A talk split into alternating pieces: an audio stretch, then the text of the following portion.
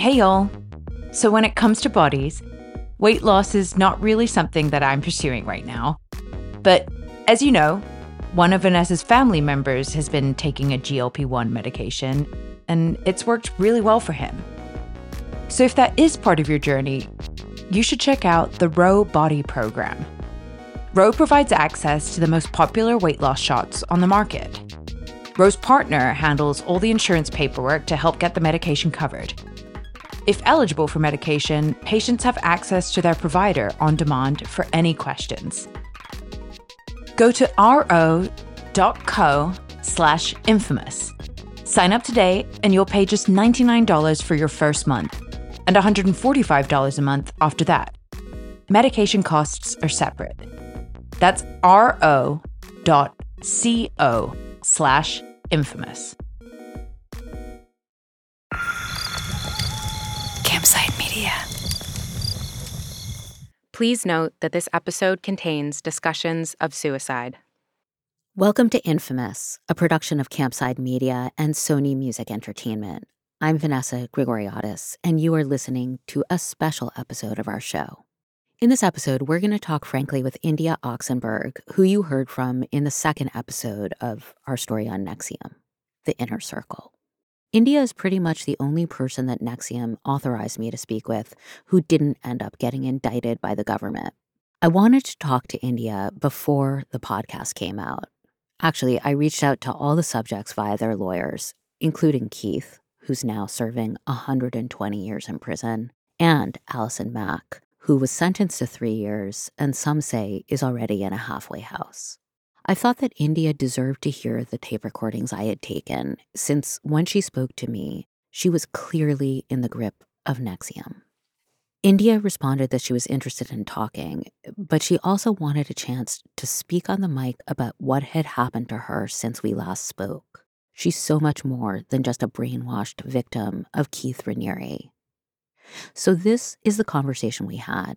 It's a little rough because she was taking a walk. So the last time I talked to you, India, you were in a very different mind space. Can you tell me what that mind space was? It's crazy to think about myself just four years ago because I was in such a different state of mind. I mean, like my life was complete chaos, everything was falling apart around me that I had been holding on to for the past seven years. I didn't know if I was going to go to prison or not.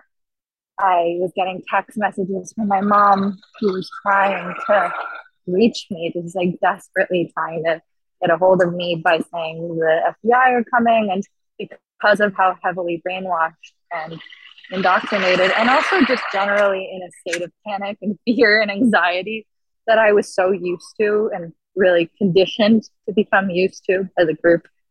Um, I did not have a good mindset. The only thing I knew at that time was that everything that happened to me was for my own benefit. It's so fucking weird to even say these words because this is like what I said to you in the interview. But everything that happened to me was for my own benefit. It was for my own good, and that it was my choice and my decision. But really, it was, uh, in my opinion, it's all for servitude. So it's all for obedience because that's like really the the the nugget of brainwashing. It's like, how can I move you in the direction that I want to move you in because I have you in a certain fragile state where I'm actually dictating. It's it's hypnosis, but in a very deep way. But it, because it of all the repetition and all of the you know the EMs are not nothing either. I mean, those are emotional manipulations that disconnect you. It's like the process of what a sociopath goes through, but might already have come to, which is I see something outside of me and I don't have any feeling or reaction to it, but I analyze it logically. It's really weird, but it's like what it's what we were taught and it was what was done to us. It also shuts down memory recall.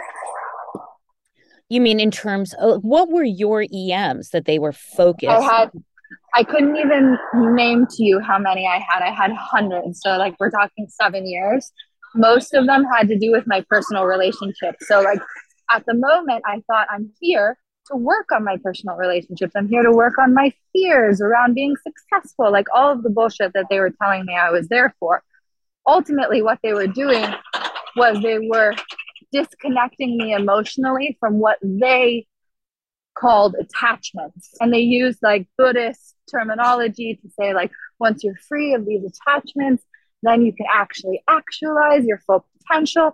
All of that sounds awesome and flowery from the outside, but what they were actually doing was making me obedient to their values. So I was basically a shell or a robot of myself in service to them. I didn't even feel fear. That's how, like, I didn't have a reaction. I felt like, well, I'll go to prison. Like, it was almost a joke. Like, that's how I had been trained. And I was, but you could also say that that's kind of a similar experience for some people when they're being a teenager and they're defying like defying society. They're like well i don't give a fuck. I'm gonna break this window and i'm gonna run away. Like it's a rush. So i think in a lot of ways i was conditioned to be addicted to the adrenaline of the situation not necessarily evaluate what was going on. Right yeah that makes sense because they had to override your guys' conscious minds right and, i mean just, yes and what's the best way to do that get people really afraid and then conditioned to fear. Right. Then you can't think at all. It's literally like, it's actually, it feels good to have a memorized script in that state because you feel so anxious and afraid that anytime someone asks you a question, it's like a relief to be able to spit out the pre programmed answer because you don't have to think for yourself. One, because you probably don't have access to your own rational thinking. And two, it doesn't feel good to think for yourself anymore because you've been told that thinking for yourself is an area of danger or potential punishment. I mean, what about your relationship with Allison at that time? It was weird. It was kind of like she was still very much heavily in control of me, but I was sensing that she was also coming severely unhinged she was going down this sort of very paranoid, very anxious, chaotic state. And I kind of like stepped up because that's just what I know to do in those circumstances. And it was a good distraction from my own internal chaos to be like, let me, you know, just fight my way through this. Because I just didn't know what direction to go in. I was just kind of like following their leads until I stopped doing that. Until I was like, mm, I think I'm going to choose me a little bit. And then it was like little tiny crumbs back to myself, like back to the whole loaf of bread of me. Pretty much soon after we spoke, like I went back to Albany and I like got deeper involved until I finally, you know, left uh, the community in Clifton Park and I went to New York City, really just trying to look for a job because I just wanted something that I felt like they couldn't take away from me. How do you feel about Allison being in prison and Lauren Salzman not? Um, it actually is a tricky one for me because I know that Lauren and Allison did a lot of the same things um, when it comes to crimes against other people. But I also know that because I was on the inside, Allison was more involved in the like the creation of DOS with the other seven women. Lauren was brought in at a later time and when she was at a very vulnerable and depressed state. So I have a little bit more of a soft spot for her participation than I do for Allison. And I also have a personal soft spot for her because she was less abusive to me. Do you feel like Allison's sentence was fair in the end, or do you feel it should have been longer? Or it's not really my place to say they should have had more or less. Like the fact that my abusers were sentenced at all is a fucking miracle because that just does not happen in normal life. The fact that mine's in prison is a hallelujah. And the fact that mine is also in a halfway house with the opportunity to recover and repair her life is also a hallelujah to me because that's what she deserves too. She was also a victim. Right. I mean, that's, I think that that's one of the most disturbing things is that she really was a puppet, right? Like yep. she was the actress. She was, I mean, yeah. it's almost like she uh, took that role. She even told me, she's like, I like being given a role. Like she was a shell of herself, and Keith used her perfectly for that role to, yeah. to her demise. It's it's really sad because it happens a lot more than people think, and people like to say, "Oh, this is like this is so out there. This is so crazy." I'm like, you know what? Before you go judging, take a look at your own life. Look at your own dysfunction. Like, like everybody has their shit. Everybody, like everyone who came to this cult had some scar or vulnerability or personal, you know, issue that they wholeheartedly wanted to resolve. And it happened to be that they put that resolution in the hands of a sociopath who wanted to manipulate and control people. That was somebody who I called my good friend who like repeatedly sexually assaulted me that I thought was totally like okay and normal, but really the truth was I was dissociating and going to like another world in my mind every time it would happen and then just like like not feeling anything because it was so scary.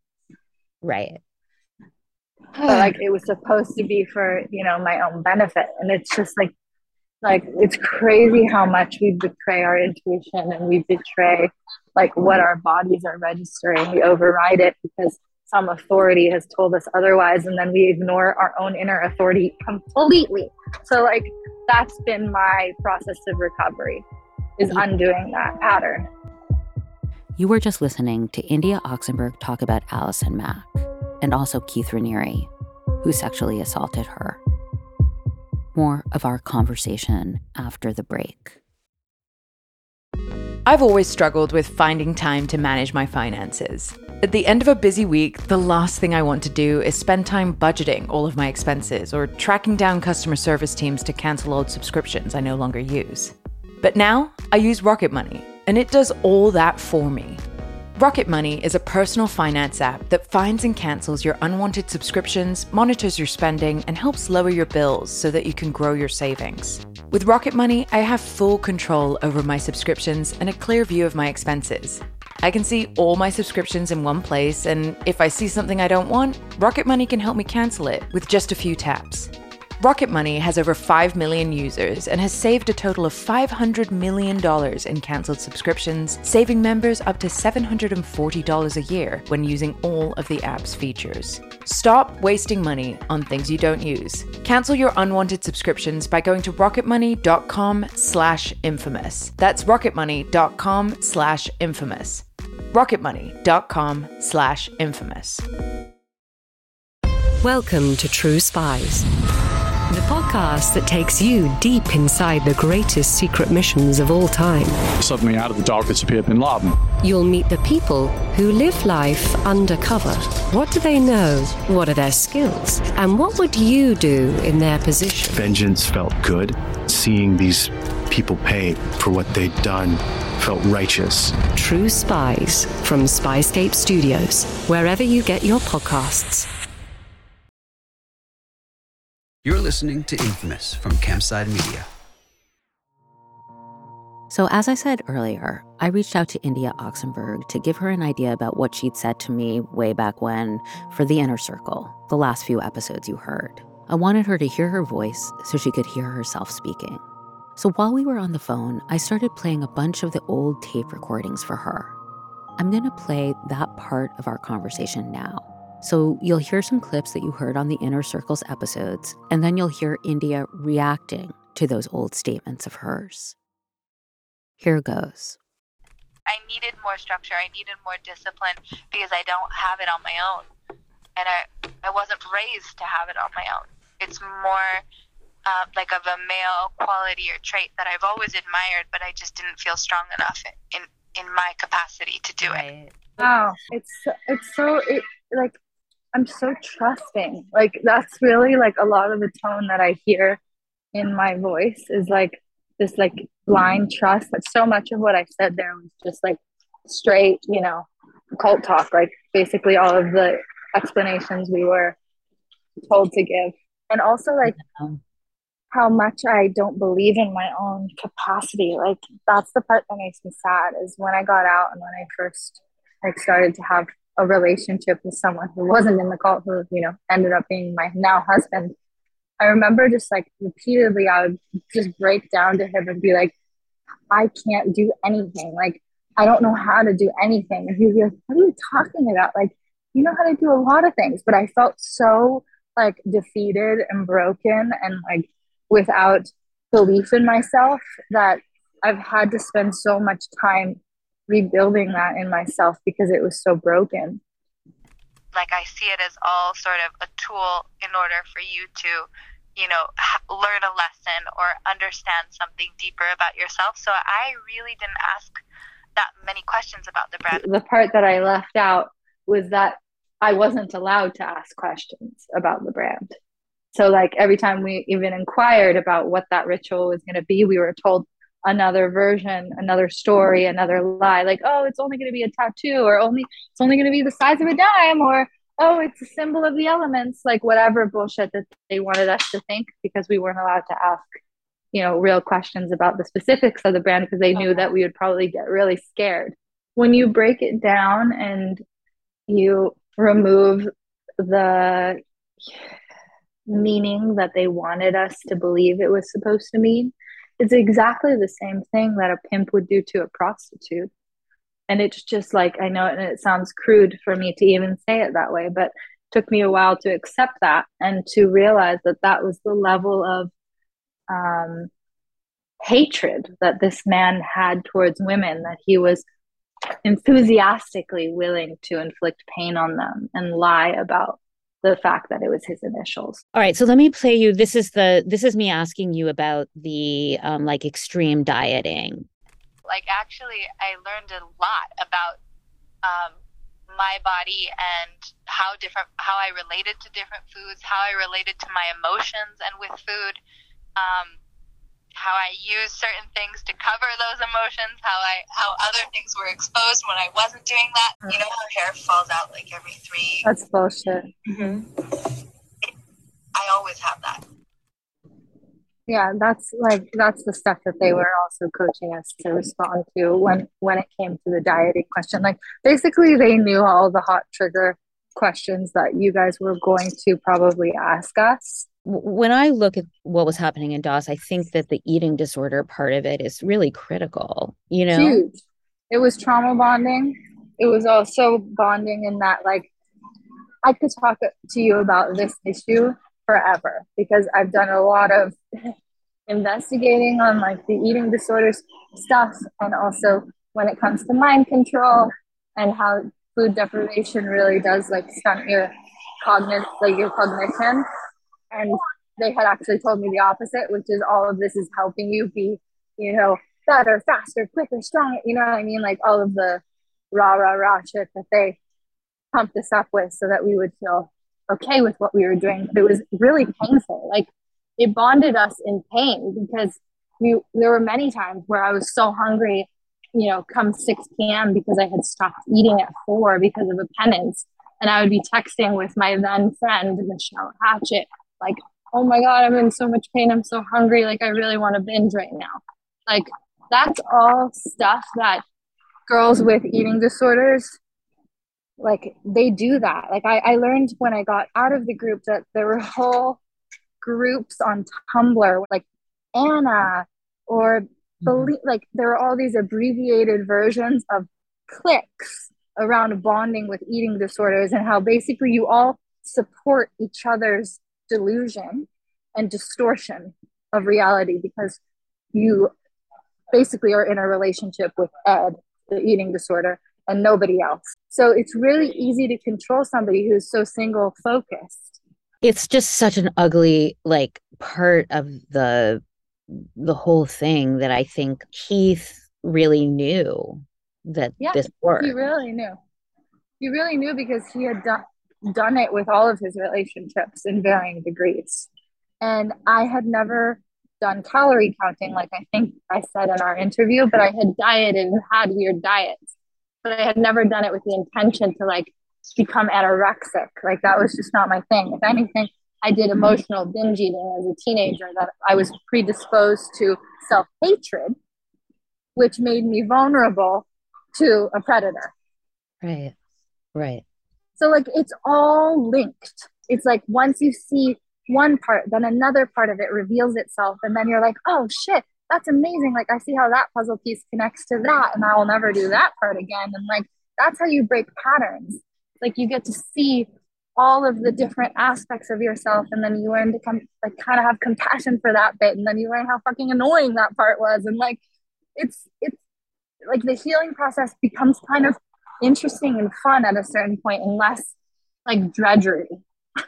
I love strategic problem solving. Like I didn't even realize this about myself until I was out of the cult. They had made me numb to the experiences that were traumatic.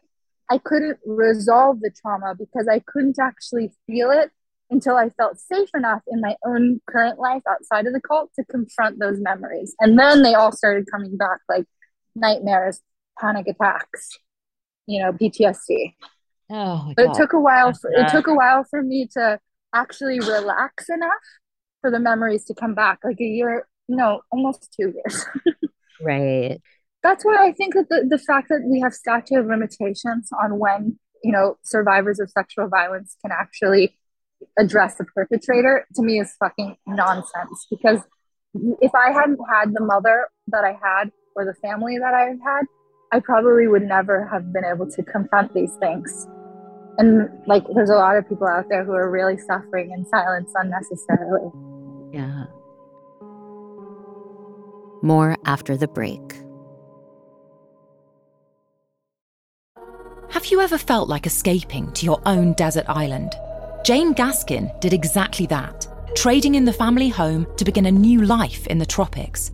But she soon discovers that paradise has its secrets. I'm Alice Levine, and this is The Price of Paradise the island dream that ends in kidnap, corruption, and murder. Wish you were here? Follow The Price of Paradise now, wherever you listen to podcasts. America. We are endowed by our Creator with certain unalienable rights life, liberty, and the pursuit of happiness. At Grand Canyon University, we believe in equal opportunity, and the American dream starts with purpose. By honoring your career calling, you impact your family, your friends, and your community. The pursuit to serve others is yours.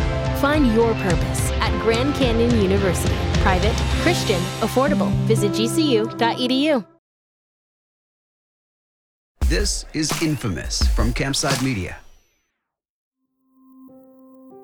Before the break, you heard India's reactions to the interview tape that we played in the inner circle. Now, you're going to hear India talking more about what was happening behind the scenes in NXIVM when she and I first spoke.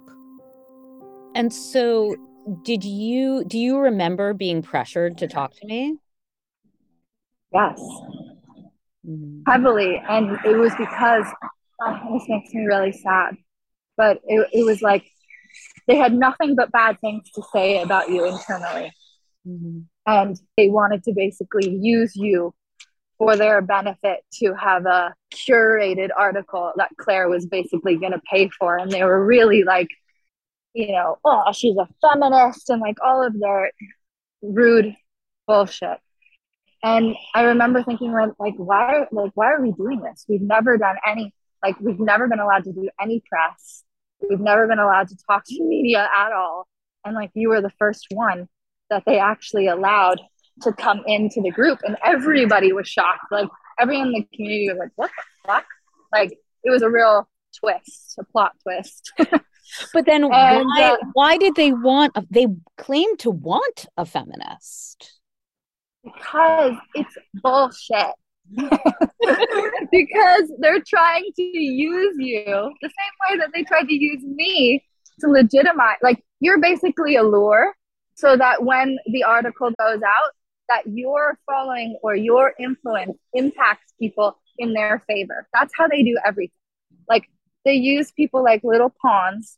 Everything is to support the mission and protect the leadership. Right.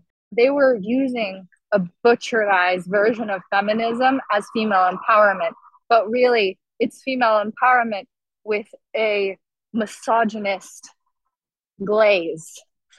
mm-hmm. So it's like it isn't actually female empowerment it's female subjugation so like you were dealing with everybody that was brainwashed like every single person that you dealt with was brainwashed in some varying degree Right. So they believe, and they've all done the Jness trainings and they've all done these things that they think make them a superior mind and that they're smarter than you and they can trick you and they can get you to believe what they believe because they so strongly are brainwashed to believe that. Right. And so it's very convincing. I, I just think overall they wanted somebody to make them look good and they thought that they had a compelling strategy. And so, what else do you remember them saying about me, and what else did they tell you to say? That you, the oh, they scripted the whole interview. Basically, everything that I said to you on that call, maybe I let myself say one or two things because I was in Los Angeles and I was feeling a little bit of distance and a little like more freedom, but still a lot of control. Like they were on the phone with me while I was doing the interview in text. Like that's how controlled they were. And they scripted it for me before I even got on the call with you. I mean, they were all on top of it. But a lot of those responses that I gave were basically part of the indoctrination of DOS right. to believe those things, to believe, to have that perspective on it. But, you know, everybody was so uh, crazy at this moment where it was like, Claire can't control the article. It was it was yeah, was but that's how scared and how brainwashed they all are. It's so amazing to hear it from your perspective. Really was like eh, you know this whole process of doing this has been pretty weird. When i first heard about the story i thought like well maybe this is being overblown and maybe this is a bunch of mm-hmm. people who are not in a cult. And you know, there were times early on where I was like, okay, maybe it's all right. You don't yeah. want to condemn people for being a bunch of weirdos. And then I was also afraid I was going to get sued by NXIVM. Remember? Yeah, like, no shit. So, so how, was, how about how about that? Like, how about yeah. that? Even without you being in the group, they had already installed fear, aka blackmail, that if you told the truth, you were already afraid to tell the truth. So right. like that's that's how well developed their system is. right exactly anybody who you know and it, and it, look it's it's weird as a journalist because you want the scoop right of course but what are you willing to do to get it yeah I mean, it's shocking. I mean, it's shock. It's a shocking story. You know, I'd say the positive takeaway that I took from the group is I'm I'm kind of fearless when it comes to talking about stuff at this point in my life. Yeah. But like it took me a long time to get there, but I definitely had a lot of training. Yeah, I mean, I think the shame of the whole thing is is that there were so many fascinating, interesting, seeker like people who, you know, whose impetus to try to improve themselves was turned back against them and used as a weapon. Yes. Do you think yeah. people were going to get hurt by Keith as well? Do you think that somebody was going to die? Know, I have been asked that question a lot. Um, the truth is, I think there were a number of people who were dealing with severe depression or suicidal ideation that weren't honest about it at the time, including people that actually attempted suicide while they were there because they were in so much pain, especially people who were really close to Keith. But nobody really talked about it. So I think there was an undercurrent of self hatred and lack of care for ourselves. But I could only speculate that it was going to turn into a doomsday type of situation. Like some people have said, like, oh, it's a mass suicide in preparation. To me, all of these things are sort of a slow suicide because what they do is they kill the person and they replace it with a programmed version of themselves. So that is a death.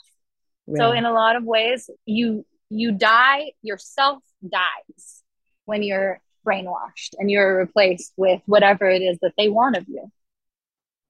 Right. But you can get it back. And that's the part that I didn't know. And I had like thought that I was gonna be fucked up forever. I wasn't sure if I was I was really in a bad way, like up and down every day. I would sometimes lie in bed for hours just crying hysterically because I couldn't understand what was happening to me and I couldn't mm-hmm. control my thoughts. I thought I was schizophrenic. Like it was really scary. Just after you thought, this you mean right after? yes. No, no, no. This, this, and not just right after. For the past four years, I've been dealing with varying degrees of that process. We all have our scars in life, but the healing is the thing that saved me from suicide. Like if I had not focused on prioritizing my own mental health, I would have killed myself. What they had done to our minds, the effect of that is Allison sitting in prison. The effect of that is Keith in prison. What do you mean by the effect like, of that? Like, like, like all when I was in the group, I had no idea like the compounding negative effects. I was only so focused on everything that they told me that I was getting from the group. So like I didn't see that I was, you know, becoming used to sleep deprivation or food deprivation as negatives. I didn't see as any of their indoctrination as negative. Like when you're in the when you're in that environment, it's so hard to see it as anything other than that. Right. So like now that people are in prison, like the hope is that they're able to rehab themselves, they're able to see reality. But like the truth is that that sometimes doesn't happen. Like you can see that there's still people who are supportive of Keith and his mission and his beliefs. Like that's how deep brainwashing is. Like the guy's in prison and these people are free, but they're still pri- in prison in their own minds. Like it took me four years to get out of that prison of, of my mind that, that I had become so used to living in.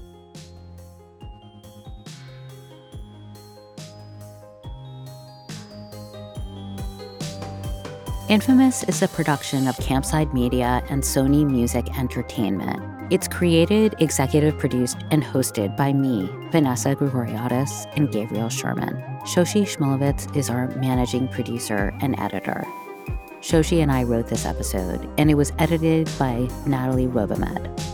We had help on this story from Garrett Graham, Heather Schroering, and Ewen Lai Tumuin. Lily Smith is our AP, Alistair Sherman is our sound designer, and David Devereaux is our mix engineer.